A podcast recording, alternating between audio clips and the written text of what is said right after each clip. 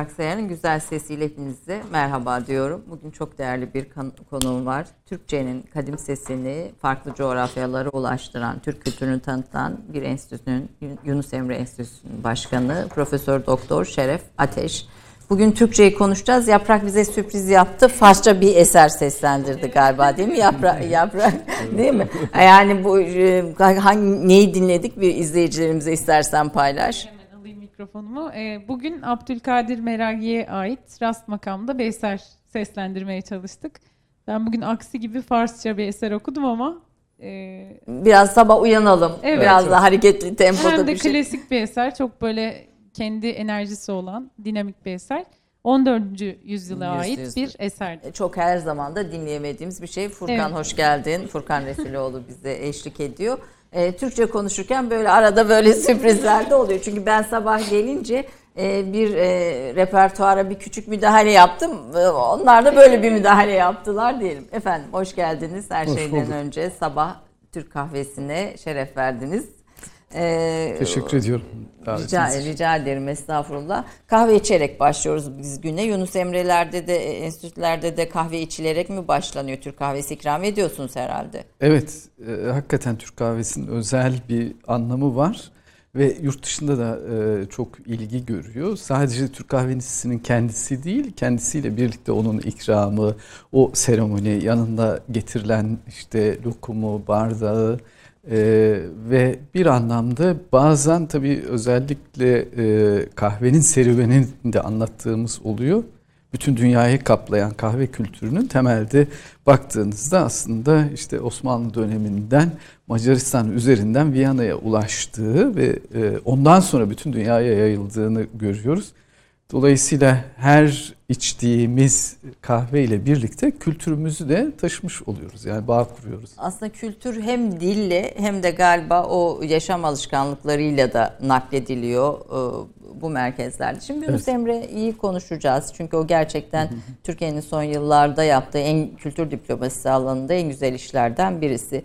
E, onun öncesinde e, işte Göte Enstitüsü var, işte İsveç'in var. Bütün Batı evet. ülkelerinin kendi kültür diplomasilerini yaptıkları yüzyıllık çok daha eski kurumlar var. Biraz onların da tarihini konuşacağız ama önce sizi biraz tanıyalım istiyorum. Ee, başarıyla yürüttüğünüz bu çalışmaların arkasında sizin e, eğitiminizi, eğitim altyapınızı tanı, biraz tanıyalım istiyorum. Bir CV izleyeceğiz ama onun öncesinde e, çocukluk ve gençlik yıllarınızı Almanya'da geçirdiğiniz e, yazıyor. Kaç yılına kadar Almanya'da kaldınız? E, ben e, yani bu programa çıkarken tabii bir taraftan da işte eski fotoğrafları vesaire karıştırır ya da toplarken kendi hayatıma da böyle bir geriye dönüş perspektifiyle baktığımda hakikaten bir taraftan Anadolu'nun küçük bir kasabasında işte 10 yaşına kadar yaşamışım. Ondan sonra yurt dışına e, işçi ailesi çocuğuyum. O dönemde babam önce gitmiş sonra annem sonra işte gidiş gelişler var sürekli e, yani 60'lı 70'li yıllar. Dolayısıyla e, bir taraftan aslında hem tarihe tanıklık ediyorsunuz, diğer taraftan da kendi kişisel hayatınızda kültürel çatışmanın e, göbeğine düşüyorsunuz. Evet, yani daha çocukken, küçük çocukken bile o gidip gelmeler ve farklı kültürler kendi hayatınıza ve perspektifinize de nüfuz ediyor. Tabii kişisel yaşadıklarınız ayrı. Dolayısıyla yani kültür o kadar çok geniş bir kavram ki anlam dünyamızı ve hayatı anlamlandırmamızı sağlıyor. Ee, onun için de hem kişisel hayatınız hem de tabii sonra bir bilinç düzeyinin oluşması ama her defasında her bir eyleminizde yaptığınız her bir işte o çocukluktan aldığınız e, bilinçaltına yerleşen e, ögeler de dışa çıkıyor. Siz e, lisansınızı e, Alman Dili ve Edebiyatı bölümünde evet. yapıyorsunuz. E, yüksek lisansınızı e, Batı Dilleri ve Edebiyatı bölümünde yapıyorsunuz. İk, bir ikinci doktoranız daha var. O da siyasal bilimlerde. Evet. Aslında e, dil, edebiyatla e, siyaseti ve kültürü birleştiren bir evet. eğitim e, geçmişiniz var. Evet. Ee, kısaca bir e, Şeref Ateş Bey'in özgeçmiş hazırsa onu izleyelim. Ondan sonra tüm bu, birikimler bugüne e, nasıl yansımış onu birlikte sohbetle konuşalım efendim.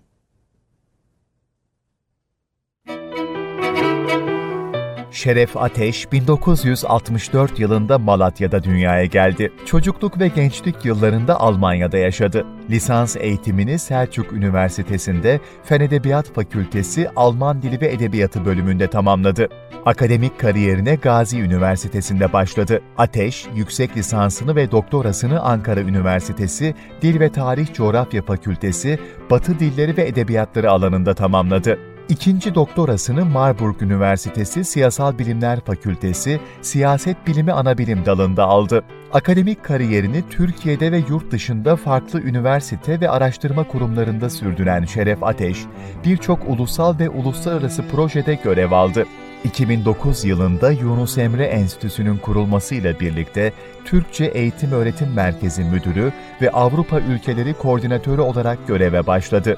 Şeref Ateş, 2011'de profesör olmasının ardından Sakarya Üniversitesi Fen Edebiyat Fakültesi Çeviri Bilim Bölümü Başkanlığına getirildi. 2016 yılında başkan olarak atandığı Yunus Emre Enstitüsü'ndeki görevini hala devam ettirmektedir. Profesör Doktor Şeref Ateş'in uzmanlık ve çalışma alanları arasında uluslararası ilişkiler, kültür diplomasi, bilim ve diplomasisi, medeniyet ve sanat, medya iletişim, çok kültürlülük, kültür siyaset ilişkisi, Türkçenin öğretimi ve sivil toplum örgütleri gibi konular bulunmaktadır. Profesör Doktor Şeref Ateş evli ve dört çocuk babasıdır. Ee, Bu e, ka- kaç şehirde, kaç ülkede e, Türkçe öğretiyoruz? Şu anda 60 merkezimiz var yurt dışında. Onun dışında üniversitelerde yani 100'den fazla e, yerde Türkçe öğretiyoruz. Mesela bu bu 60 e, merkezin içinde Paraguay'da var galiba. Yok onlar yok. Onlar e, üniversiteler aracılığıyla Evet. ve kurslar aracılığıyla O, öğrettiğimiz yerler. Yani şu, şu anda şöyle özellikle bu salgın döneminde başlattığımız bir proje çevrim içi Türkçe. E, kültür çünkü özellikle zor zamanlarda belli oluyor. Demin bahsettiğim kendi kişisel hayatımızda da öyledir. Yani tam böyle ayırt edici noktada siz bir tavır sergilersiniz. O tavrınız sizin kültürünüzdür. Dolayısıyla e, salgın Mart ayında başlayınca biz hiç tereddüt etmeden Nisan ayında çevrim içi faaliyet, e, Türkçe öğretimine başladık. 15 bin kişiye ulaştık. Yani dünyayı 5 stratejik ve kültürel bölge olarak ayırdık. Bunlardan birisi de Latin Amerika'ydı. Çünkü Türkiye'ye çok müzahir insanlar. Duygusal ve kültürel olarak bize çok benziyorlar. Yani orada Paraguay, Şile, e, Honduras bir sürü yerde 5000 kişi şu anda haftada 6 saat Türkçe öğreniyor. Bu 60'ın içinde değil. Bu Yani 60'ın Covid dışında. aslında bir anlamda bizim biraz daha açılmamız için de bir Türkçenin daha doğrusu Tabii. bir başka e, projeyle e, sebep oldu. Gayet tabii yani çünkü yani bizde işte biz hep böyle e, tırnak içerisinde nefes kavramı vardır. İşte Yunus Emre Hazretleri e, gittiğinde Hacı Bektaş Veli'ye nefes mi buğday mı istersin der. O da hani buğdayın e, nefesi ne yapacağım? Buğday isterim. Yani bu klişe söz çok anlamlı. Çünkü hayatta nefesten daha önemli bir şey yok. Bu hem fiziki anlamda nefes bir de insanlığı, kainatı birleştiren aynı atmosfer. Dolayısıyla e, bu, bu şokla karşılaştığında insanlık bizim için çok e, şeydi. Yani Paraguay'da işte Yeni Papua Yeni. Gine, Yeni Zelanda'da bizim için bizim bir parçamız, bizim öteki yüzümüz. Dolayısıyla insanlık olarak biz herkese açıldık ve Türkçenin böyle bir cazibesi var. Ve bu Böyle Covid bir sonrasında ruhu var. 15 bin öğrenciniz oldu. Evet evet. Şu anda da devam çevrimiçi. ediyor ve şu- şu anda biz yeni ilana 3 aylık dönem tamamlandı. Yeniden ilana geçtik. Şu anda 20 bine yakın müracaat var. Biz onları 20 kişilik, 30 kişilik sınıflar yapıyoruz. Sonra bir hoca tayin ediyoruz. O hoca 6 saat ders yapıyor. Ve onlar da oradan o kadar güzel etkileşimli yani modern tekniklerle e, dil öğretimi yapıyoruz. Yani klasik yöntemin dışarısında. Çünkü dili bir iletişim aracı. Yani sizde ne var onu götürmek için bir araç.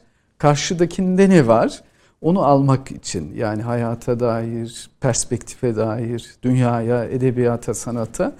Dolayısıyla hakikaten bu dönemde biz e, klasik eski kurumlardan, kültür kurumlardan çok daha hızlı hareket edebildik. Ve bir uyum sağlanmış. E, Divan-ı Lügati Türk yazarı Kaşgarlı Mahmut'un bir sözü vardır.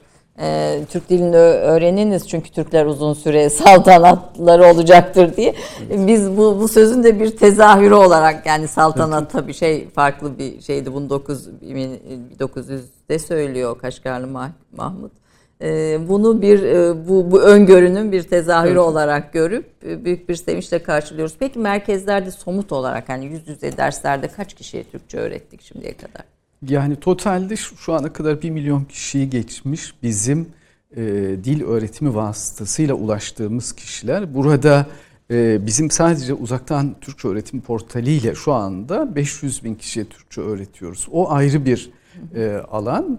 E, fakat bizim temel amacımız bağ kurmak. Yani uluslararası ilişkilerde Türkiye'nin dünyayla e, bağ kurmasını sağlayan e, bir enstitüyüz.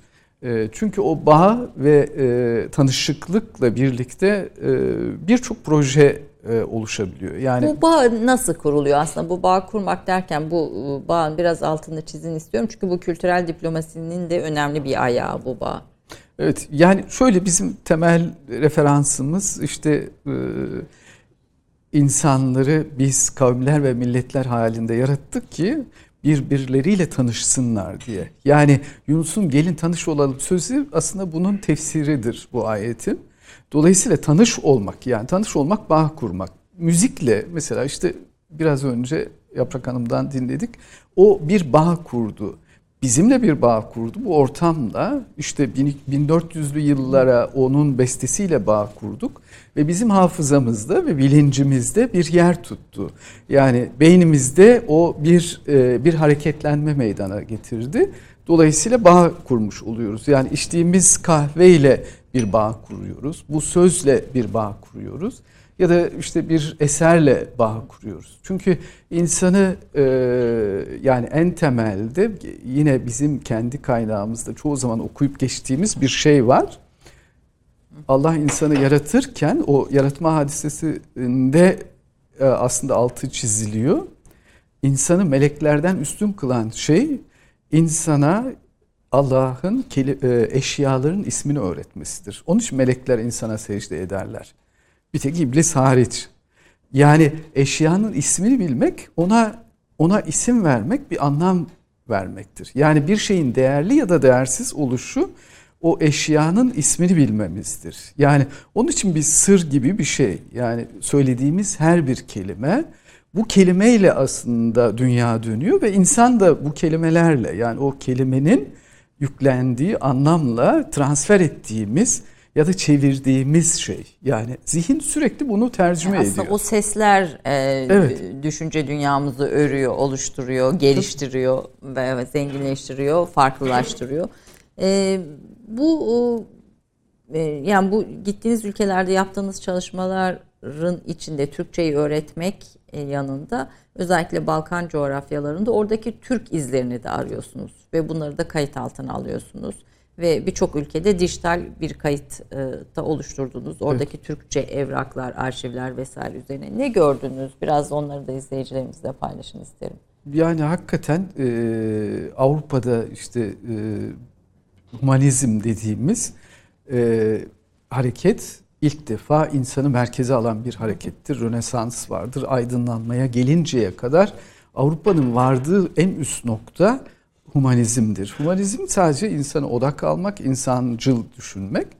Ee, bunun içerisinde tabiat yoktur. Bunun içerisinde hayvan yoktur. Bunun içerisindeki farklı alemler yoktur. Onun için de yani e, Avrupa'daki pozitivist e, düşünce başlayınca birdenbire dünyayı tarumar eden yani 16. yüzyıldan itibaren dünyayı sömürgeleştiren bir anlayış var. Çünkü ötekini insan olarak görmüyor. Gelinmiş iyi bir nokta fakat yeterli değil. Şimdi aynı dönemde kendi coğrafyalarımıza baktığımızda ki hani tesadüfen Allah bizi bu coğrafyada yaratmış. E, bu coğrafyalara baktığınızda bütün kainatı bir olarak gören bir düşünce var. Yani e, bir, bir ve can. Tabii yani. yani birlik düşüncesi var. Vahdet dediğimiz şey e, budur.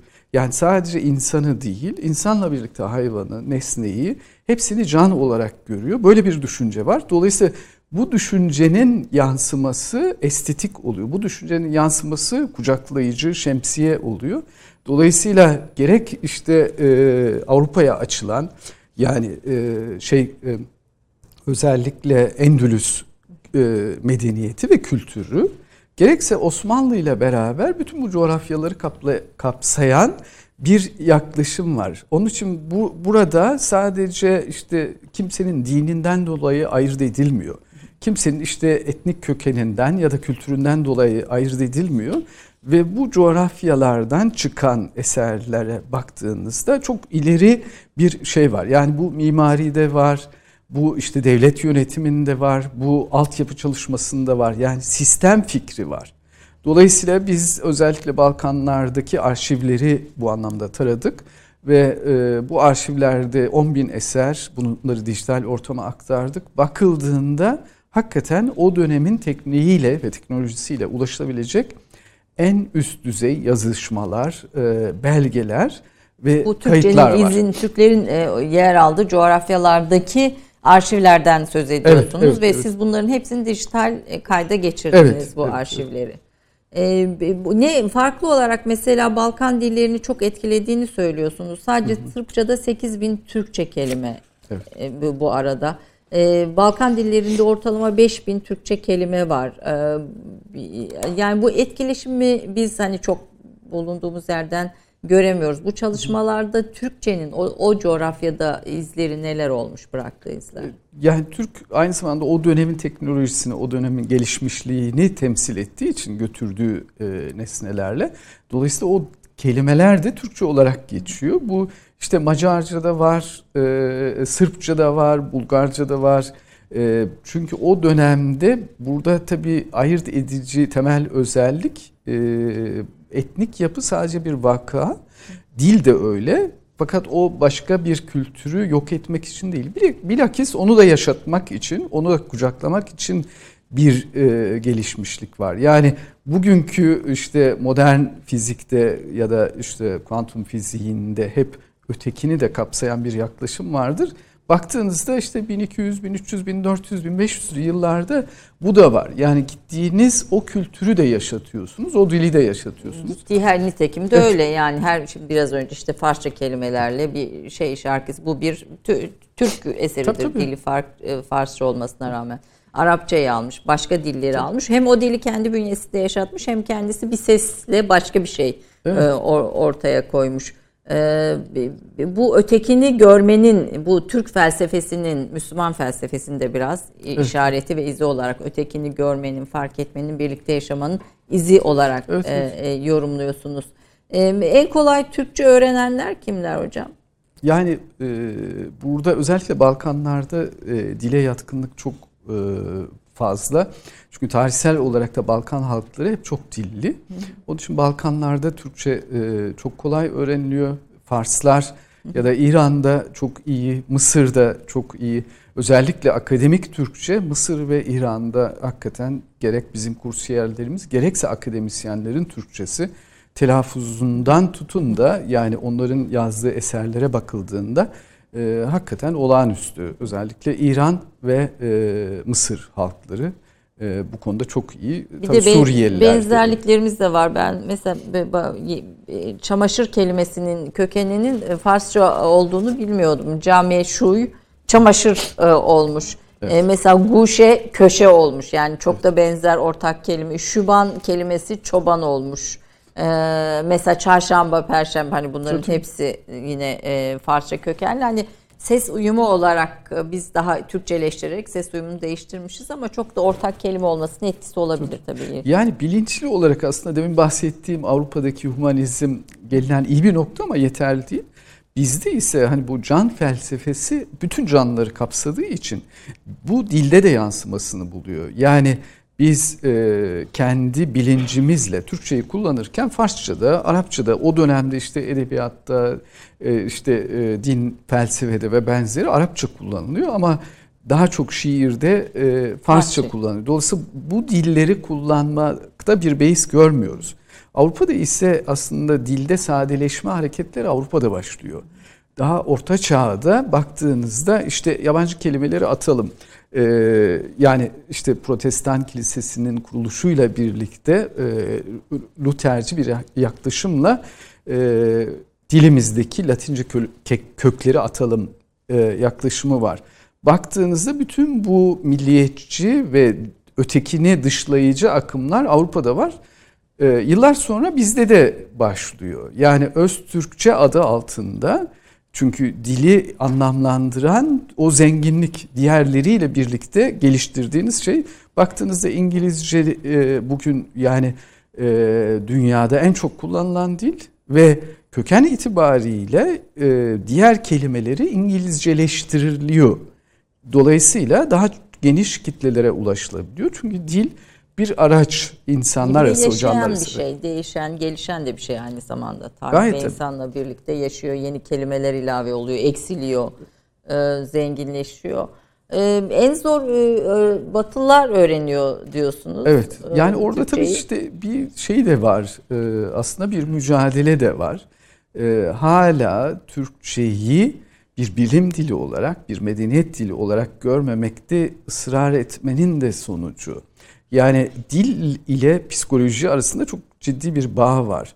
Yani aradaki psikolojik engeli kaldırdığınızda istediğiniz dili öğrenebilirsiniz. Hani biz mesela Türkçe'de işte deriz bu e, bir işe Fransız kalmak ya da Çince kadar zor deriz. Ama baktığınızda Fransızcayı da kolayca öğrenebilir, Çinceyi de kolayca öğrenebilir insan.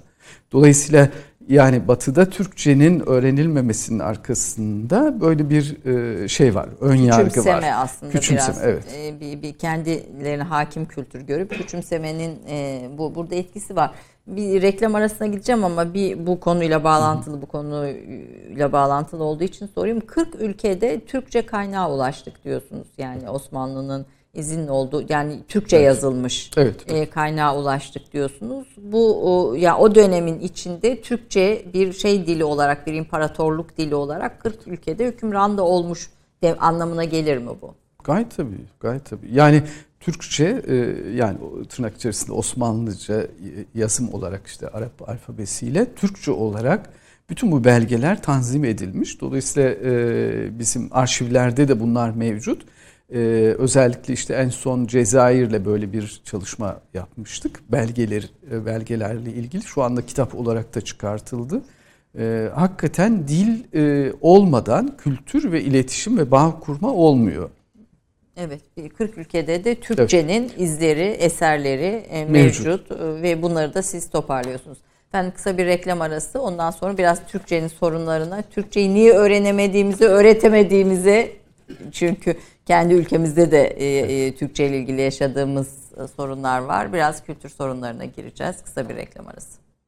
30 saniye reklam arası.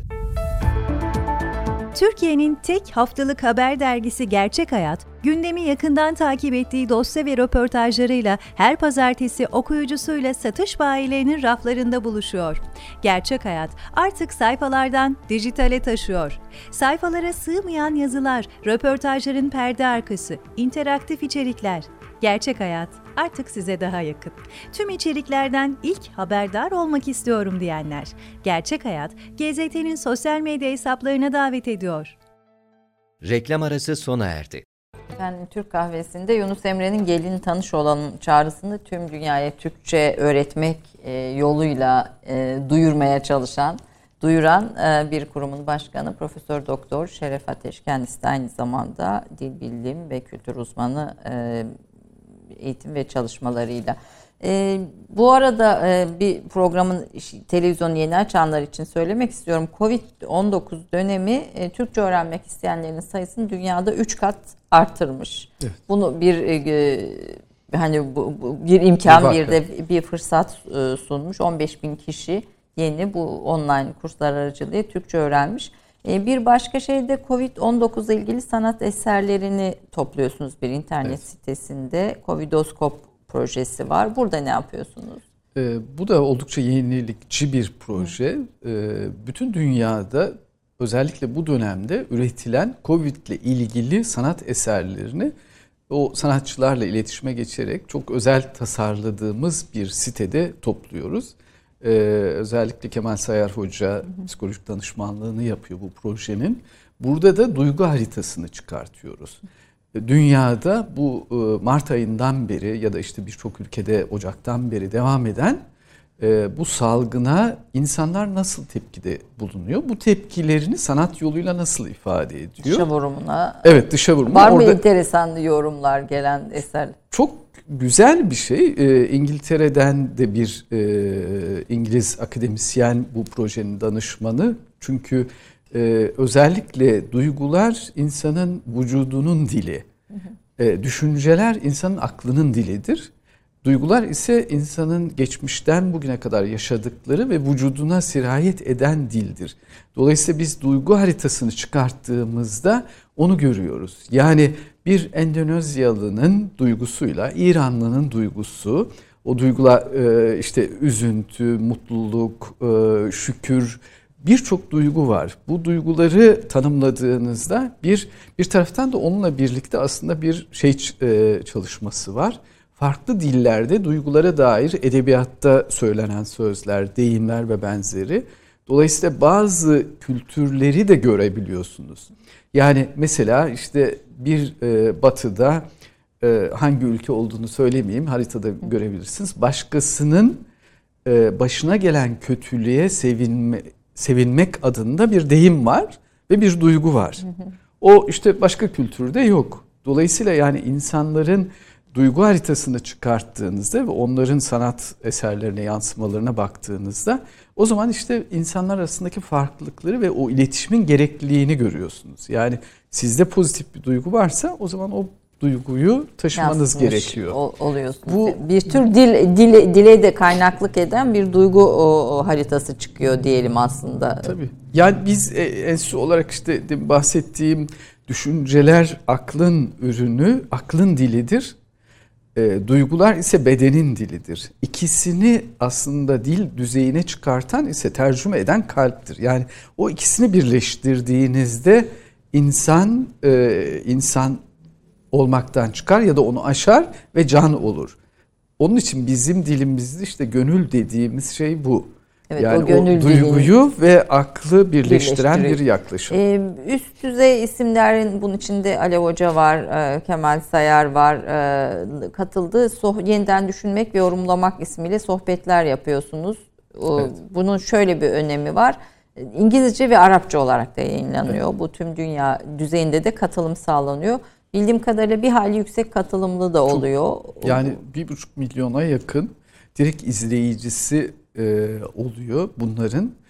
Bu burada temel özellik biz başlangıçta bir tane yol haritası çıkarttık ve burada dedik ki yani bu salgın döneminde biz ne ulusal ne milli ne e, siyasi bir amaç gütmeden insanlığın ortak problemine biz nasıl çözüm üretebiliriz? Dolayısıyla yani sadece Türk akademisyenler ve düşünce hayatından insanlar değil, e, işte İngiliz, Amerikalı ya da işte e, Fransız e, düşünürleri de davet ediyoruz ve bunları en az üç dille Türkçe, İngilizce ve Arapça aynı zamanda eş zamanlı tercümeyle yapıyoruz. Ve hakikaten Japonya'dan çok ciddi bir izlenme oranı var. Çünkü Mart, Nisan, Mayıs hatta bugün bile yarınımızı bilmiyoruz. Yani 2021 bizi e, 2020'de ne, ne bekliyor bilmiyoruz. Dolayısıyla biz bu düşünce yani işte aklın ürünü dediğimiz şey düşünce e, dünyanın neresinde olursa olsun bu bizim parçamızdır. Yani bizde o temel şey vardır ya bilirsiniz e, ilim Çin- Çin'de olsa. Çin'de de olsa yani bu bizim kayıp e, kayıp şeyimizdir, değerimizdir. Bunu her taraftan topluyoruz ve bu anlamda da çok ciddi e, bir şey var. katılım da var. Evet. Ee, Bir diğer bence de yani çok önemli bir çalışma Türkçenin de yabancı dil olarak seçmeli yabancı dil olarak müfredatlara farklı ülkelerde girmesine yönelik e, çalışmanız var. Hem müfredat hazırlama, müfredatlara uygun hale getirme Türkçeyi. E, Ben yine sizinle ilgili çalışırken e, fark ettim yani e, Amman, Köstence, Mostar, Saraybosna, Tiflis, Batum, Tokyo, Varşova'da Türkçe seçmeli ya da zorunlu yabancı dil e, dersi olarak orta öğretim okullarında Evet. okutulmaya başlanmış. Yani bu kadar ş- ülkede, şehirde bu çok e, önemli bir şey. İlgi nasıl peki? Yani seçmeli ders olarak okutuluyor. Bunu seçen öğrenci sayısında bir veriniz var mı? Var tabii biz onları da e, onlara şöyle yani bu bağ kurmakla ilgili bu öncelikle işte e, Bosna Hersek'te başladı. Bağ kuran yani oradaki görevli her bir arkadaşımız her bir okula gidiyor. Dolayısıyla e, yerel yasaları öğreniyoruz. Mesela şu anda Güney Afrika'da da benzer bir çalışma var. Orada da çünkü Avrupa Birliği'nde de var aslında. Yani Avrupa Birliği hukukuna göre e, ilgili yerel yönetimler kendi ana dillerini e, ana dili dersi sunmak zorundalar. Ama işte farklı sebeplerden dolayı bir şekilde ya kapatılıyor ya e, yer yok deniyor. Dolayısıyla biz bunları teşvik ediyoruz. Türkçenin teşvik edilmesi için mesela sadece Bosna Hersek'te şu ana kadar uzun yıllardır devam eden bir proje. 5000 kişi İstanbul'da özellikle e, il milli eğitimle çok iyi bir e, şeyimiz var. Birlikte çalışıyoruz. Kardeş okullar kuruyoruz. Kardeş okul kurunca oradaki çocuklar aileleriyle birlikte İstanbul'a geliyor. İstanbul'daki çocuklar da ailesiyle oraya gidiyor. Böylelikle o bağ devam ediyor. Yani herhangi bir bütçe ödemeden insani bağ devam ettikçe işte o gelin tanış olalım temel felsefesi harekete geçiyor. Aynı şekilde bu şu anda işte Malezya'dan tutun da Güney Afrika'ya kadar. Çünkü Amerika'da da benzer çalışmalarımız var. Türkçe yabancı dil olarak e, bu şekilde müfredatlara giriyor. Bunun için de tabii akademik çalışma da gerekiyor. Yani yıllardır biz... Biraz Türkçenin hep, müfredatta uygun hale getirilmesi, grameri konusunda şey yapılan çalışmalar var mı? Aslında biraz bunu da e, konuşmakta fayda var diye düşünüyorum. Türkçe'de yeni bir mesela gramer yazımı yapılabildi mi, yapıldı mı?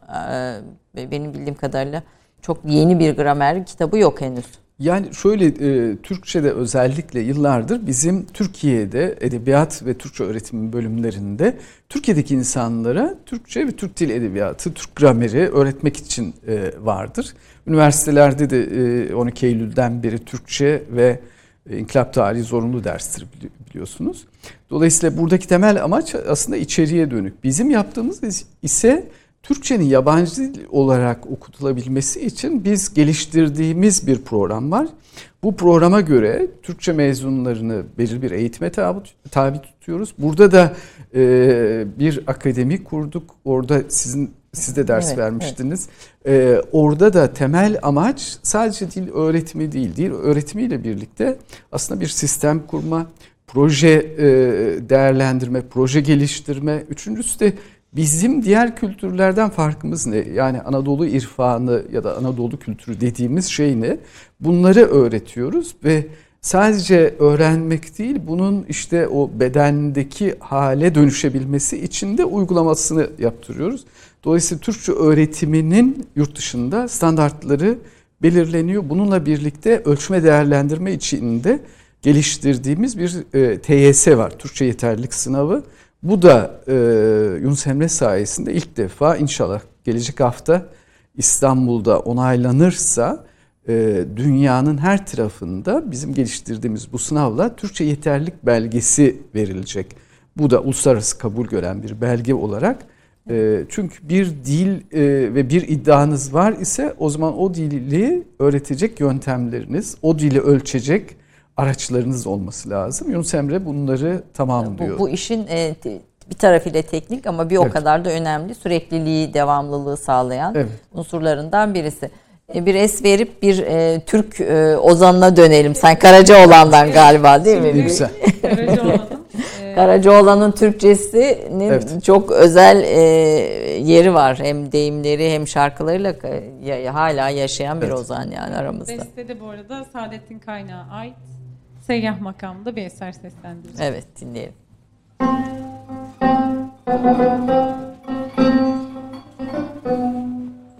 Müzik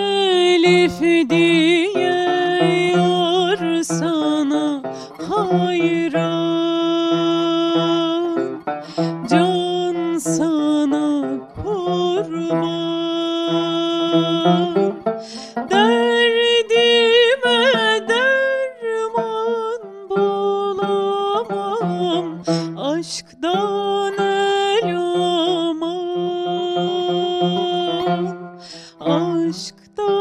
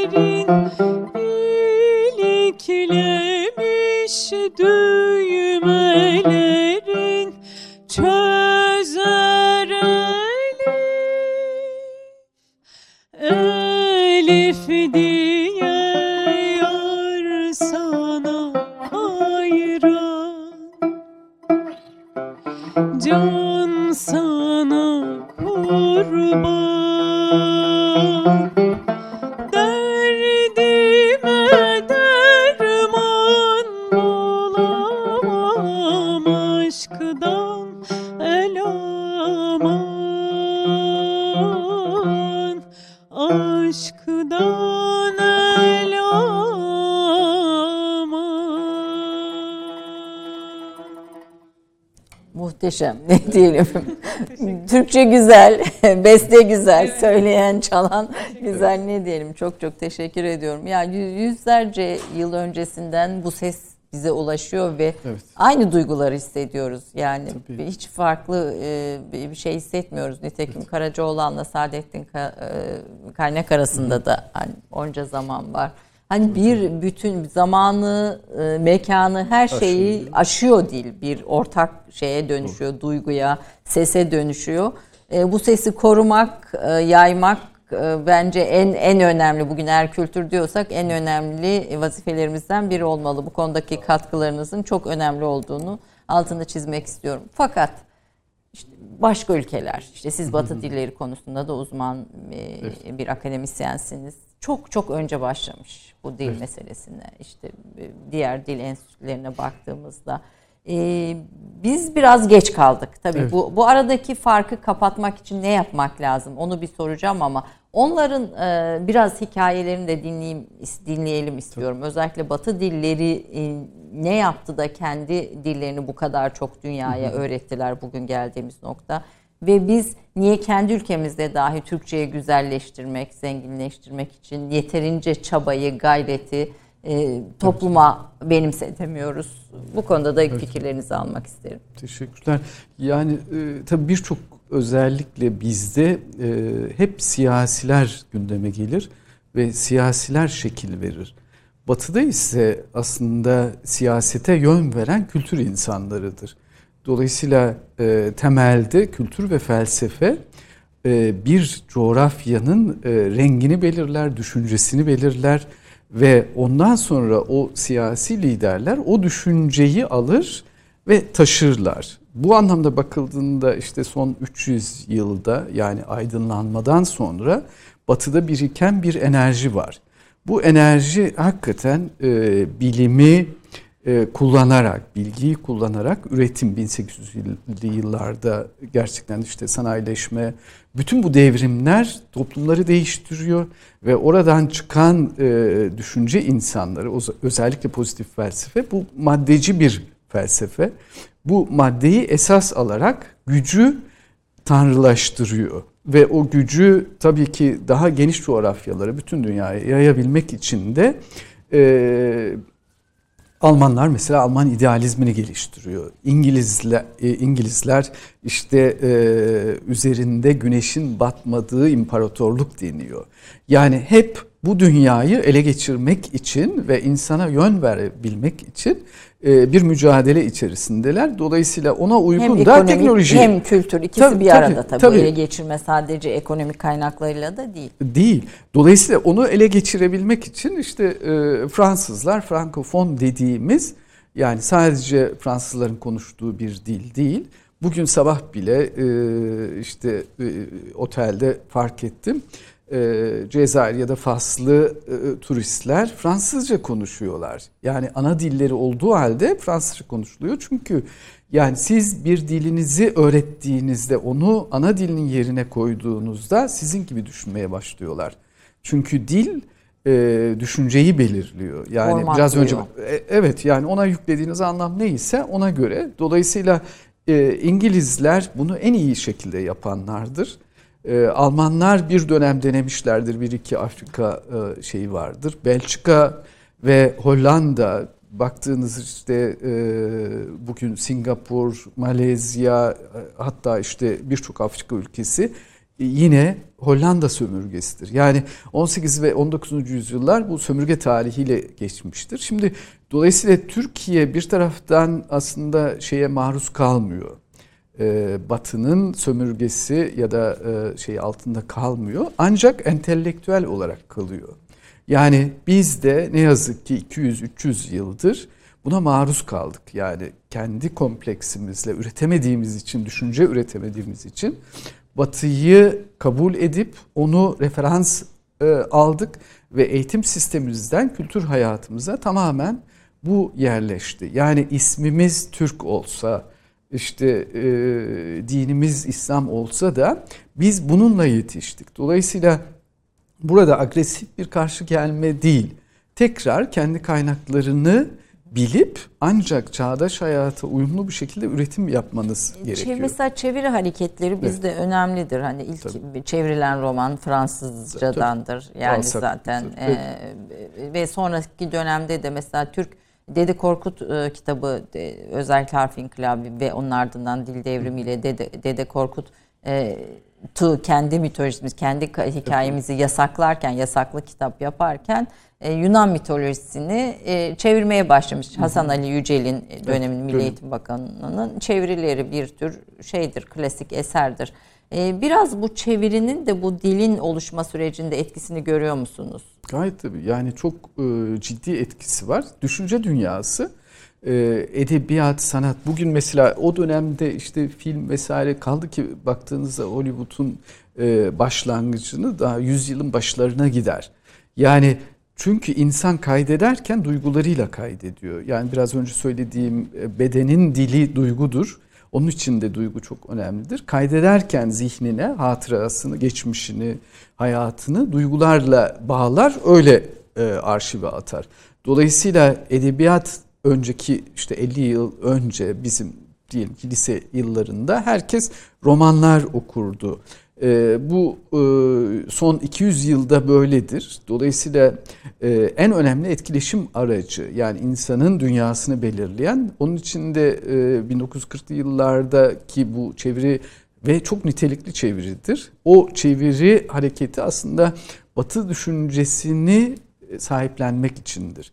Gerçi e, yani Atatürk Dil Tarihin Kuruluşu'nda şeyi vardır, açıklaması vardır. Biz bu Batı dillerini kuruyoruz ki kendi köklerinizi öğrenesiniz ve e, Batı'nın tekniklerini alarak siz kendi e, kültür dünyanızı ve düşünce dünyanızı oluşturasınız. Fakat bu böyle işlemiyor. Kültür tarihinde böyle değildir. Çünkü siz bir e, nesneyi alırsanız onunla beraber onun kullanımını da alırsınız. Yani kültür onun kullanımıdır. Yani cep telefonunu alırsanız o zaman selfie'yi de söylersiniz. Yani selfie değil öz çekim demenizin pek bir şeyi yoktur. e, anlamı yoktur. Önemli olan o cep telefonunu üretmek. Ürettiğiniz zaman ismini koyarsınız. Onun için baktığınızda Batı'nın böyle bir üstünlüğü vardır. Bakın reklamlarda nedir? İşte e, Audi reklamında altında Das Auto der. Evet. Evet. Yani orada o- Markayı bir, bir şey haline Evet getir. dille beraber verir. Çünkü hakikaten böyledir. Yani siz ürettikçe varsınız. Onun için de bütün bu e, batının serüvenini bilmeniz gerekiyor. Fakat komplekse kapılmadan sizin batıya vereceğiniz neyse işte biz bu anlamda baktığımızda bizim batıdan üstün olan iki boyutumuz var. Onlar humanizme kadar gelmiştir. Biz ise can felsefesiyle bütün canlıları kapsarız. Yani geçici göstermelik böyle tabiat sevmek, e, hayvan sevmek değil. Gerçekten de o hayvanı sevmek, o canlıyı hissetmek, senin bir parçan olduğunu bilip hissetmek önemli. İkincisi de e, yine kapitalizmin getirdiği ve insanlığı şu anda harap eden rekabettir. Yani bizde de bunu tamamen almışız.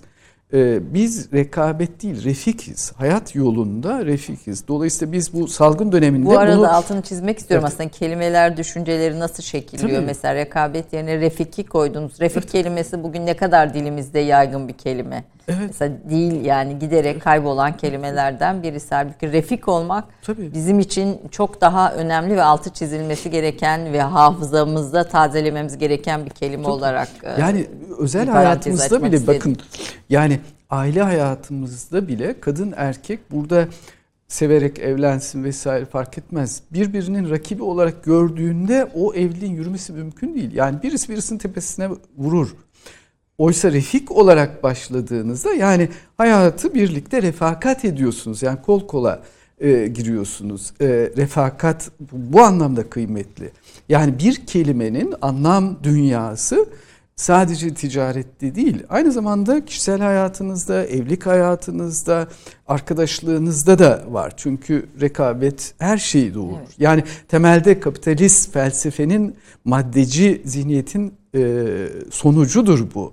Ama biz her ne kadar işte Türküz, Müslümanız vesaire deyip yine o rekabet kurallarına göre işlediğimizde tabii ki kardeşimizin e, uygun zamanda ona çelme takabiliriz, onu geride bırakabiliriz. Bırakmak zorundasınız.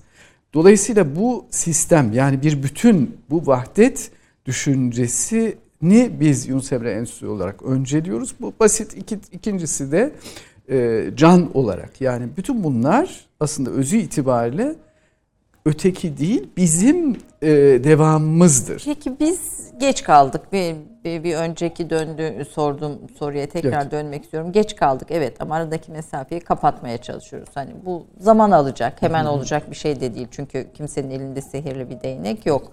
E, fakat bu arada e, Batı'nın tecrübesinden nasıl faydalanabiliriz? Yani burada dil öğrenmek ve öğretmek noktasında e, özellikle söylemek istiyorum. Artık kendi konuştuğumuz Türkçeyi zenginleştirmek için zenginleştirmek için ne yapabiliriz? Yani kelime hazinemiz giderek e, daralıyor. Kelime hafızamız daralıyor. Yani birçok kelime artık mesela makul kelimesi mesela literatürümüzden neredeyse çıktı. Kelime çıkınca anlamı da beraberinde çıkıyor. Ee, Batı'nın bu tecrübesinden, dil öğretme üzerine tecrübesinden nasıl faydalanabiliriz? Ee, Ne aktarabiliriz oradan? Ya özellikle tabii ki e, üretim burada da yine yani yazılı eserler hani e, günlük tutuyorsak Türkçe yazmak şimdi dil öğrenmek e, araç ile amaç karıştırılıyor. Ben şahsi hayatımda da bu, bunu yaşadım. İşte e, Batı dilleri, edebiyatları tahsil ettim. E, dolayısıyla baktım ki bu oysa ben bunu bir araç olarak e, yani öğrenmek için okumuştum. Bakıyorsunuz amaca dönüşmüş. Yani biraz önce bahsettiğim bu defa başkalarına hizmet etmeye başlıyorsunuz. Yani Batı edebiyatını Türkiye'ye nasıl taşırım, çevirisini nasıl yaparım? Oysa bu bir araç. Yani onu tanımak, onun dünyasını tanımak için. Dolayısıyla ondan sonra benim e, yani siyaset bilimi doktorası yapma e, belli bir yaştan sonra onun içinde. Çünkü dil bir araçtır. Oysa Türkiye'de bizim işte Anadolu liseleriyle başlayan e, bir e, yaklaşımımız var. Mesela Japonlar da İngilizce bilirler ama İngilizce konuşmazlar. Fransızlar İngilizce bilir. Fransa'ya gidin hiç kimse İngilizce konuşmaz. Yani bu kompleksten kurtulmamız gerekiyor. Bu bir araçtır, teknik bir şeydir. Yani nasıl bir aracınız var, araç, araba. Bu bir araçtır. Dil de öyle bir araçtır. Onun için kendi düşünce dünyanızı oluşturabilmeniz için mutlaka ana dilinizde yani sizin beşiğinizi sallarken o annenin söylediği ninniyi tekrar etmeniz gerekiyor. Yani bilinçaltına yerleşen şey o. İşte onun için bizim müziğimiz, onun için o sözlerimizi e, tekrar estetik hale getirmemiz gerekiyor. Burada e, kabaca bir tarih aktarımı değil. Bakın Türkiye'de işte evet. ben e, üniversitedeyken işte e, hatta lisedeyken 12 Eylül olmuştu. O dönemde bir inkılap tarihi kondu.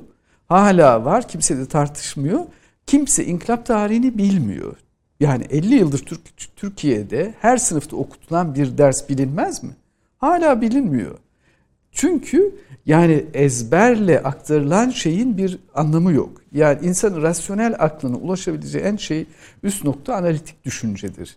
Ama analitik düşüncenin bir üstü ise bu e, bizde estetik dediğimiz ihsandır. Yani insan kavramı bu e, İslam'ın da özüdür. Temelde işte e, Peygamber Efendimizin vefatından 80 gün önce bir melek gelir ve bu hadise e, yaşanır. İman nedir, İslam nedir ve ihsan nedir diye sorulur. İman ve e, İslam'ı biliyoruz. İhsan ise Allah'ı görüyormuşçasına yaşamaktır. Yani bir bütün olduğunu ve bütün hadiselerin birbirinin parçası olduğunu görmek. Yani kreatif üretim için analitik düşünceden sonra bir üst aşama ihsan aşamasıdır. Bizim enstitü olarak özellikle Kültürel Diplomasi Akademisi'nde sizlerin de katkısıyla bütün bu akademik düşüncede temelde istediğimiz o. Yani, yani işin içine bir estetik katalım evet, diyorsunuz şu, yani. Şu, şu masanızdaki bu estetiği muhtemelen herhalde 100-200 yıllık bir masadır. Herhalde yani bir 100 yıllık e, kapıdır. Evet. Yani bugün bizim e, inşaatçımız bunu neden üretmiyor? Yani her türlü teknoloji var ama estetik yok. Bu estetik aşamaya gelmemiz lazım ki bunu tekrar dünyaya e, taşıyalım. Dünyanın ihtiyaç duyduğu bu budur. Onun için batıda mesela bütün... Niye üretmiyoruz peki? Yani bir anlam haritamız yok mu? Yani burada bu şekillerin hepsinin illaki bir karşılığı var değil mi? Bir, bir sembolize ettiği şey var. Ama yani o usta usta oluncaya kadar 40 yıl o düşünceyle yetişiyor. Yani o ihsan nedir e, onu öğreniyor. Ondan sonra insanlığa katkıda bulunmak istiyor ve e, attığı e, e, yani çizdiği her resimde ya da söylediği her sözde bir anlam taşıyor. Dolayısıyla bugün biz sadece biriktiriyoruz. Yani biraz önce bile işte neyi gösterdiniz? Özgeçmiş. Orada da aslında madde var. Yani ben şu diplomayı aldım, sonra şu diplomayı aldım, biriktirdim. Madde var. Oysa ben bugün neyim? Yarın yani öz geleceği hiç konuşmuyoruz. Hep özgeçmiş. Dolayısıyla işte banka hesabında ne kadar var? Madde olarak kaç tane işte şeyiniz var? Bunu aşmadığımız sürece kreatif üretim olmuyor. Onun için bütün bunlar biriktikten sonra hani e, ilham dediğimiz şey ancak o zaman geliyor. Batıya baktığımızda şimdi yavaşlama diye bir akım var. Evet. Yani tekrar hayatımızı yavaşlatalım çünkü hakikaten dünyada ne kazandıysak dünyada kalıyor. O halde yani, cebi yoktur diyoruz. Evet ama yani sadece söz olarak söylüyoruz. Oysa dünyada işte aldığımız nefesin hakkını vermek aslında bu nefesi siz de alıyorsunuz. Aynı nefesi ben de alıyorum. Bütün canlılar alıyor. Dolayısıyla e, estetik ve kreatif üretim bir anlamda da geçen hafta Cumhurbaşkanımızın tekrar altını çizdiği yani kültürde bir yere varabilmek için bütün bunların bu e, analitik düşünceye kadar rasyonel eğitimi alacağız. Onun üzerine ise bu estetik eğitimi almamız gerekiyor ve bunun hal diline yani e, başından beri söylediğim vücudumuz e, duygularımızın dilidir. Yansımasına izin vermek evet. lazım. Dolayısıyla yani bu özgürlük ve bu aşama ama bazıları var şimdi e, bütün o eğitim aşamalarını geçmeden, analitik düşünceyi bilmeden, rasyonel eğitimi, bütün bunları bilmeden diyor ki bana ilham geldi. Böyle ilham yok. Onun için hakikaten biz belki de bu aşamadan sonra ona e, döneceğiz. Ben ümitliyim. Estetiğin de altyapısında illaki bir Evet. eğitim var Evet. diyorsunuz. Yani Tabii. o, o Ondan sonra ilham gelir, ondan sonra açılım gelir. Ve ben e, hakikaten bu 60 merkezimizle, bütün yaptığımız faaliyetlerle gördüğüm şu, benim hissettiğim, bedenime yansıyan, hakikaten dünyaya Türk'ün nefesi gerekiyor. Dünyaya farklı bir renk veren e, bu toprağın insanının e, katkısı gerekiyor. Biz iç- her ne kadar içeride kendimizle uğraşsak da baktığımızda kültürümüz öz e, aynı kültür. İsterse bu işte sol tandans olsun, sağ tandans olsun fark etmez. Kültür dediğimiz şey bu renk yani hissetme dünyası. Onun için kültür ve sanatta baktığınızda burada o kreatif üretimi teşvik edici altyapıları oluşturmamız gerekiyor. Biz de enstitü olarak bunun için çalışıyoruz. çalışıyorsunuz. Peki bir kısa reklam arası. Ondan sonra son bölüme geçeceğim. Biraz da daha sizin özel öykünüze biraz daha dönelim bu son bölümde. Bir eser daha dinleyeceğiz değil mi son son bölümde? Ee, Evet. Ee, Onun da sözünü almış olduk. Efendim kısa bir reklam arasından sonra Türk Kahvesi sohbetine devam ediyoruz. Bekliyoruz. 30 saniye reklam arası. Birinci sınıf bir kültürün, birinci sınıf bir düşüncenin, birinci sınıf bir duyarlılığın dergisi Cins, hem edebiyat dünyamızın önde gelen isimlerini hem de yeni kalemleri ağırlıyor. Her ay bayilerden ulaşabileceğiniz Cins dergi, dijital dünyaya da yeni bir kapı aralıyor.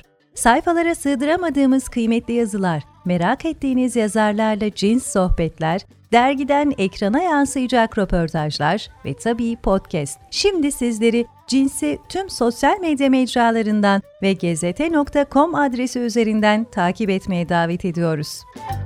Reklam arası sona erdi. Efendim Türk Kahvesi'nde 3. bölümdeyiz. Türkçenin güzel sesini dünyaya duyurmak, öğretmek üzere öğretmeyi vazife edinmiş e, bir akademisyen, e, profesör, e, doktor Şeref Ateş konuğum. E, bu son bölümde biraz da sizi biraz daha tanıyalım. Hayatınızda dönüm noktalarınız en önemli sizi etkileyen sözlerinden, davranışlarından etkileyen rol modelleriniz oldu mu? Kim mesela dil öğrenmeye bu kadar sizi teşvik etti? Doğrusu merak ediyorum. Evet. e, bence herhalde benim hayatımdaki ilk dönüm noktası hani kişisel hayatım e, farklı. 10 yaşında annem vefat etti. Orada kişisel olarak duygularla baş etmeyi yavaş yavaş öğrenmeye başladım. E, çok seyahat e, ailevi sebeplerden dolayı yurt dışı Türkiye git gel yalnız kal. Bir tarafı Ma- e, Malatya, bir Malatya, tarafı Alma- Almanya'da Almanya. neresi? Hangi? E, Köln yakınlarında evet. Leverkusen babam orada e, işçiydi. Evet. Dolayısıyla o dönemlerde işte gitmeler gelmeler duygusal olarak bir olgunluğa 10 yaşından sonra herhalde başladım diyebilirim. E, asıl beni e, bilinç olarak etkileyen üniversite yıllarımdır ve rahmetli Erol Güngör'dür. E, biz e, yani Konya Selçuk Üniversitesi'ne başladığımızda rektör olarak atanmıştı. Erol sosyolog Bey, evet. tabii. Ve e, askeri rejime rağmen o dönemde işte Cumhuriyet Gazetesi yazıp duruyordu falan bu bu adam nasıl rektör olur. Ve ben beni kişisel olarak en çok etkileyen odur. Yani 40'lı yaşlarında ben sonradan öğrendiğim kadarıyla yani 40'lı yaşlardaymış ama o dönemde bile böyle 60 yaşında gibi dururdu. Ve tek tek öğrencilerle ilgilenirdi. O dönemde ben siyasal bir bilinç kazandım. Yani işte 18'li yaşlarda hani ufuk nedir? İşte dünya nedir? Başka milletler nedir? Türk kültürü nedir?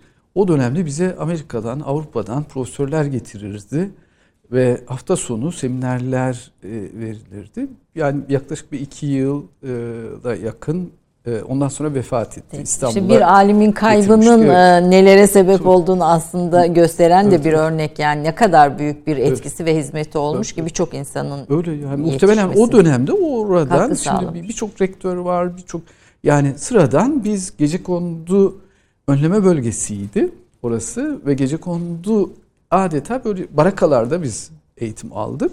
Ama e, dünyanın yani en önemli insanlarıyla Evet, tanıştık, o evet, fikirlerle tanıştık. oraya ge- geliyorlardı yani. Hakikaten kalorifer yok. 80'li yıllar oraya geliyorlardı ve siz bir ufuk e, yani önünüze bir dünya açılıyor. Onun için bu e, bağ kurma ve şey e, hayatınızda çok önemli bir yer tutuyor. O dönemde birçok şu anda da işte üniversite rektörü var, birçok e, güzel insan. Yani o tetikleme ama karşılıksız, hiçbir karşılık beklemeden e, belki de hala e, Erol Güngör Hoca'nın özellikle estetik konusunda, kültür konusunda yaptığı çalışmalara bugün bile ben akademik olarak da yani aradan 40 yıl geçtiğinde bakıyorsunuz e, o aşamaya gelinmiş değil. Orada bile benim biraz önce söylediğim şeyler vardır. Yani biz bu analitik düşünceye geleceğiz, rasyonel eğitimlerimizi tamamlayacağız ve üzerine insanlığın beklediği o estetiği, o e, can düşüncesini, Anadolu'daki e, bu düşünceyi taşıyacağız. Dolayısıyla e, bu benim şahsi hayatımda önemli bir dönüm noktası Hoca olmuştur. olmuş Erol Güngör sizin Evet, için. Tabii yani e, o, o dönemdeki bütün o gencecik işte e, Anadolu'dan gelmiş e, hani fazla bir şeyi olmayan insanlara bir etki e, Bu o O- A- Almanyaca bir çarpışma, bir çatışma unsuru olarak da sizin zihninizde etkili oldu mu yani? Kesinlikle yani duygusal olarak ben şöyle ifade edeyim. Ben ilk defa e, işte lisede e, babam çalıştığı fabrikaya gittiğimde yani o milliyetçi düşüncelerle herkes böyle etkilenir falan. Bayak fabrikası 50 yıl önce ben ağladığımı hatırlıyorum. Yani bu insanlar bu sistemi nasıl kurmuş ve sizi nasıl işçi olarak çalıştırıyorlar? Dolayısıyla sistem fikri yani e, onun için ben daha sonra işte özellikle lisans ve doktora eğitimimde hep ona yoğunlaştım. E, bu sistem fikri, idealizm fikri nasıl doğuyor ve bunlar nasıl gelişiyor? Baktığınızda hakikaten e, rasyonel eğitimle o duygusal kökleri, kültür köklerini adeta böyle puzzle'ın parçaları gibi e, işleyebiliyorlar. Sonra ondan yeni bir ürün çıkartabiliyorlar. E, ben eğitim hayatımda bundan çok etkilendim. Tabii ki işte bir taraftan hani milliyetçi e, ve dini temelleri olan e, bir aile ve bir e, bilinçten sonra özellikle dil tarihte bütün hocalarımız sol tandanslı sosyalist hocalardı master doktora yaparken. E, onlar vasıtasıyla da aslında Batı felsefesini, sosyalizmi gördüm. Mecburen öğrendim. Yani yapısalcılıktan tutun da orada da temelde e, insani olarak bakıldığında orada da yine kişisel özelliklerin üretime nasıl etki edip etmediğini gördüm. Mesela Karl Marx'ta baktığınızda e, şeylerde eserlerinde yazmaz. Das Kapital'de de yazmaz. E, diğerlerinde de yazmaz ama vücudu yara bere içerisindedir Karl Marx'ın. Çünkü sivilceleri vardır ve onu hissettiği için hayata pozitif bakamaz. Ürettiği şeyler de onun için yani maddeyi kim nasıl eşit dağıtırım? Yani kişisel hayatı aslında kurduğu teorinin temelini de oluşturuyor. İşte Bu herkes için de geçerli. Evet yani belki muhtemelen işte bizde de öyle. Dolayısıyla o kişisel hayat e, bizde işte böyle biraz da tevazu olduğu için zannediyoruz ki yani işte e, fazla öne çıkma, resim çektirme vesaire baktığınızda işte e, dün akşam gelirken Beşiktaş'tan geçtim baktım mesela işte 29 Ekim dolayısıyla Atatürk'ün çok fazla fotoğrafı var. Yani 30'lu yıllarda bu kadar fotoğraf çektirmek hani şimdi baktığımda Yenilikçi bir şeydi ama o zaman için tabii fotoğraf, fotoğraf Evet yani e, e, her an e, fotoğraf çektirilmiş. Demek ki yani bugünkü e, anlamda liter e, şey adeta PR çalışması var. Yani e, baktığınızda işte bu eğitim hayatım boyunca e, ne bileyim işte Franz Kafka'ya bakıyorsunuz adam gece uyuyamıyor. Herman Hesse'ye bakıyorsunuz işte babası şey rahip ve Hindistan'a gidiyor kaybolup duruyor. Goethe bu anlamda benim en çok etkilendiğim yazardır. Hakikaten Goethe'nin hayatı ve Göte'yi baktığınızda, e, incelediğinizde birçok arkadaş onun Müslüman olduğunu da söyler. Çünkü en son sözü bile hani daha fazla ışık der. Oradaki kastettiği nurdur e, denir. Göte'nin hayatında e, şeyleri, aşamaları görmeniz mümkün. Yani bir gençlik dönemi eserleri vardır. E, Aslında yaşıyor edebiyatta, eserlerde tabii, tabii. insanla birlikte yaşıyor ve değişiyor. Tabii tabii. Yani bir de itiraf ediyor. Çok öyle bir e, aristokrat olduğu için hani fon takısı da vardır. İşte annemden güzelliği, e, e, zerafeti, estetiği aldım. Babamdan da hayatı ciddiye almayı öğrendim der Goethe. E, işte Goethe'nin e, Werther'in Acıları ilk eseridir. O coşkuyu görürsünüz. Sonra işte adalet arayışını, sonra ise olgunluk eserlerine baktığınızda işte dünyaya ne sunabilirim? Aynı şekilde Shakespeare'de işte dünyayı böyle yedi aşamaya, yedi sahne olarak ifade eder. Bütün bunlar e, aslında kişisel olarak çok e, ciddi katkıda bulundu ama ikinci hayatımdaki dönüm noktası 28 Şubat'tır. Yani duygusal olarak da belki de ülkeme küstüğüm, e, tırnak içinde ideallerimden koptuğum bir dönemdir. Yani bir ülke nasıl bu hale getirilebilir? O, dönem hani bilmiyorum ben fazla etkilenmişim. Onun için yurt dışına gittiğimde üniversitedeki görevime son verildi başka bir bahaneyle. Ondan sonra 10 yıl orada kaldım. Orada ben işte e, siyasal e, bilimlerde doktora yaptım. Üniversitede hocalık yaptım, öğretmenlik yaptım. E, farklı kurumlarda çalıştım. O da bana siyasal bir bilinç e, getirdi. Aslında yani dünyayı bütün bunlar görmek. birbirinden bağımsız şeyler evet. değil. Yani değil edebiyat, sosyoloji, siyaset hepsi böyle bir bir bütün oluyor. Bu siyaset bilimi doktoranız kültür diplomasisi konusundaki yaklaşımlarınızı nasıl etkiledi? Nasıl bakıyorsunuz? Yani özellikle kültür diplomasi meselesine. Yani Fransa bu konuda en atak ülkelerden birisi. İngiltere hakeza öyle. Özellikle o dönemde baktığım kadarıyla yani Batı'da çok fazla enstitü var ve hakikaten bilim ve kültür çok önemli, bağımsız alanlar değil. Din de öyle. Dolayısıyla yani Türkçe'de de bir deyim vardır yani din sadece dindarlara bırakılacak kadar basit bir mesele değil derler. Ee, Batı bütün bunları araçsallaştırmıştır. Yani dil, kültür hepsi aslında devletin varlığı için çalışır. Dolayısıyla birer enstrümandır. Onun için e, ben e, bir dönem işte yine Batı'da e, doktora e, döneminde gittiğimde özellikle oryantalistik bölümlerinde de ders almıştım. Baktım ki yani Müslüman olmayan o oryantalist profesörler bizim ilahiyatçılardan kat ve kat e, İslam'ı biliyorlar. Kur'an'a vakıflar, kaynaklara vakıflar. Dolayısıyla orada tamamen rasyonel bir akıl işliyor. E, onun için de e, benim gördüğüm kadarıyla e, belki o üçü birleştikten sonra Türkiye'de döndükten sonra hep istediğim o sistem kurmak. Çünkü sistem kurmadan e, sistem kurmadan olmuyor. Yani o parçacıkları birleştirmeniz gerekiyor. Duygusallıktan uzaklaşmanız gerekiyor. O duyguları kontrol etmeniz gerekiyor.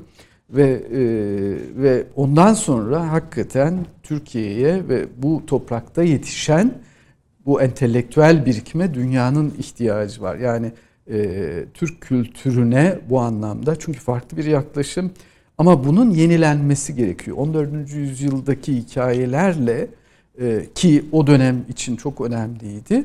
Bizim bugünü yönetmemiz mümkün, mümkün değil. değil.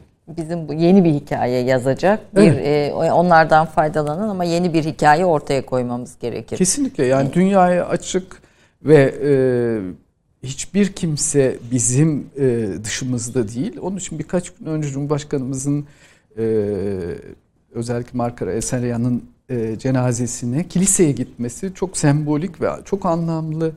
E, yani tekrar biz dünyaya açılacaksak bu çoğulculuk ve birlikteliğimizle açılmamız evet, gerekiyor. Hrant'ın yani da yine cenazesine gitmişti. Hani bu evet, konudaki ritüellerde tabii, tabii. zaten her zaman çok itinalı ama bu bir mesajdır tabii evet. topluma. Çünkü bu dil de çok kültürlülük içinde gelişiyor ve Tabii yani baktığınızda mesela Türkçeyi en çok hizmet eden Ermenilerdir. Yani Türkçe sözlüğe baktığınızda e, sarayda da baktığınızda yine Türkçe konusunda mütercimler vesaire hep e, bizim e, yabancı e, milletlerden ya da işte yani Osmanlı'nın tebaası olan milletlerdendir. Dolayısıyla bu bu, bu anlamda bu büyük bir zenginlik. Çünkü başkaları işte Amerika her ne kadar melting pot dese de e, işte son aylarda gördüğümüz gibi kendi siyahi vatandaşlarına dahi e, içsel bir eşit muamele gösteremiyor. Yani içsel eşit muamele önemli. Onun için bizdeki can felsefesi gerçekten de e, içsel bir birliktelik. Yani ben olabilmem için senin de olabil, olman gerekiyor. Yani sen benim bir parçamsın. Dolayısıyla e, bu ümmet düşüncesi yani ümmet düşüncesinin kökünde de baktığınızda um vardır. Annedir. Yani orada işte annenin en önemli özelliği rahimdir. Yani e, çünkü insanlığın var oluşu bu bu rahmetten gelir. Bütün bu bunun tabii pratik bir şekilde müfredatlara geçmesi, e, ilişkilerimize, eserlerimize geçmesi yansıması gerekiyor. Önemli. Peki eşiniz hayatınızda nerede e, emin, tanışmıştık da eminim en büyük destekçilerinizden birisidir. E, onun hayatınızdaki rolünü de biraz dinlemek istiyorum.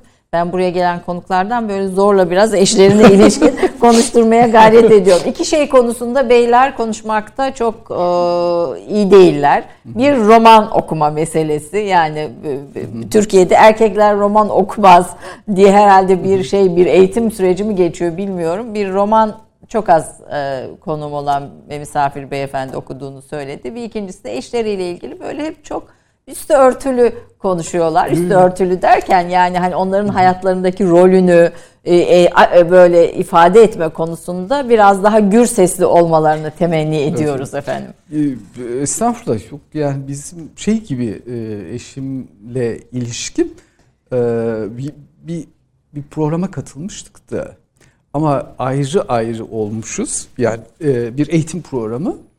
Bir hoca da bir örnek istemiş yıllar öncesinden. Eşim de aynı örneği vermiş, ben de aynı örneği vermişim.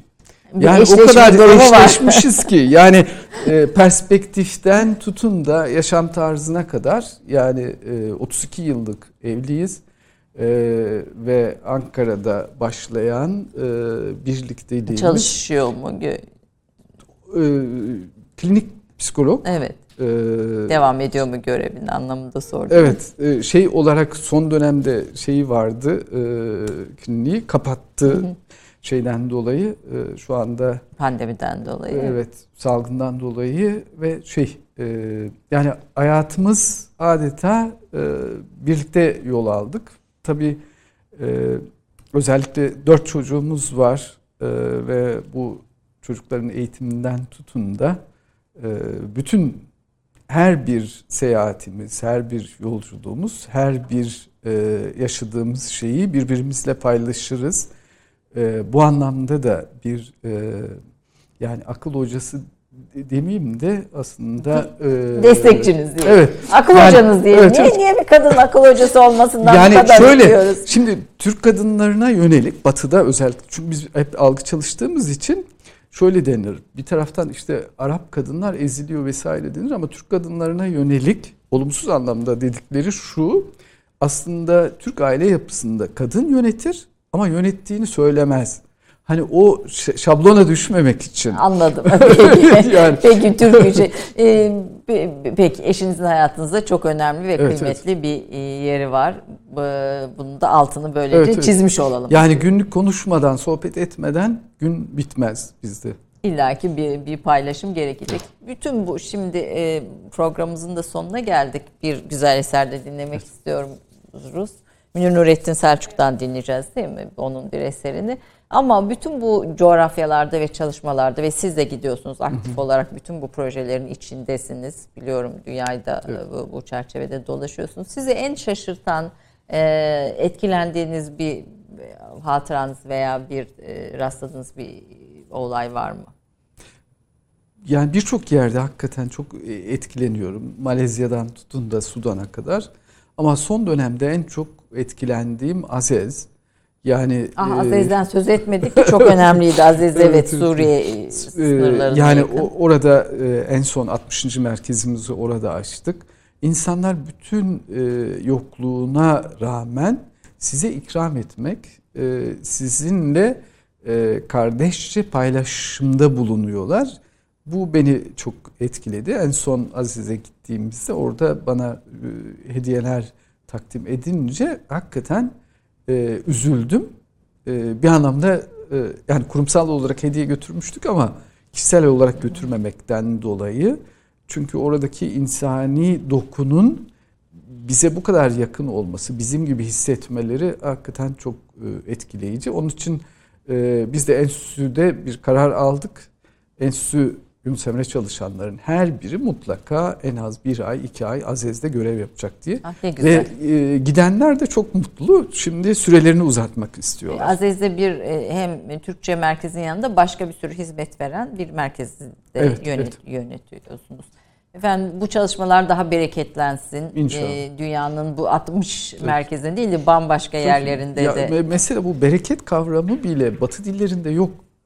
Bereketlensin diyorsunuz ya. Evet. Bakın o bereket hakikaten 1'e 10, 1'e 20, 1'e 100 olabilecek bir şey. Dolayısıyla hani biraz önce bahsettiğiniz için dil bilinci açısından bunları e, çok kıymetli olduğunu ifade etmek isterim. Evet, kavramlar zaten anlam haritamızı da oluşturuyor. Ee, Dilerim dünyanın birçok yerinde Türkçenin kadim sesi, değerleri, e, fonetiği, güzel kelimeleri, anlam haritası çoğalsın, yayılsın. Ee, İnşallah. Buna vesile olduğunuz için de çok çok teşekkür ediyorum. Çalışmalarınız için, katıldığınız için de Ben ayrıca. teşekkür ediyorum. Ee, Sağ olun. Fırsat Bir eserle veda edelim bugün Türk kahvesine. Hangi eserimin Ee, öğretim? Şimdiki eserde Yahya Kemal Beyatlı'nın Muhteşem ölümü bir Türk şairi. e, Hafız Şirazi'nin ölümüyle ilgili. Bu da Fars edebiyatı oldu yine ama. bugün, bugün, bugün Evet. Türkçe konuşup ama bu Evet. çok kültürlü bir dil diyoruz Aslında zaten. evet, güzel denk Evet, geldi. Ee, Münir Nurettin Selçuk da bu eseri bestelemiş Rast makamında. Rintlerin ölümü diyeceğiz. Evet, Hmm, bu güzel. eseri dinliyoruz.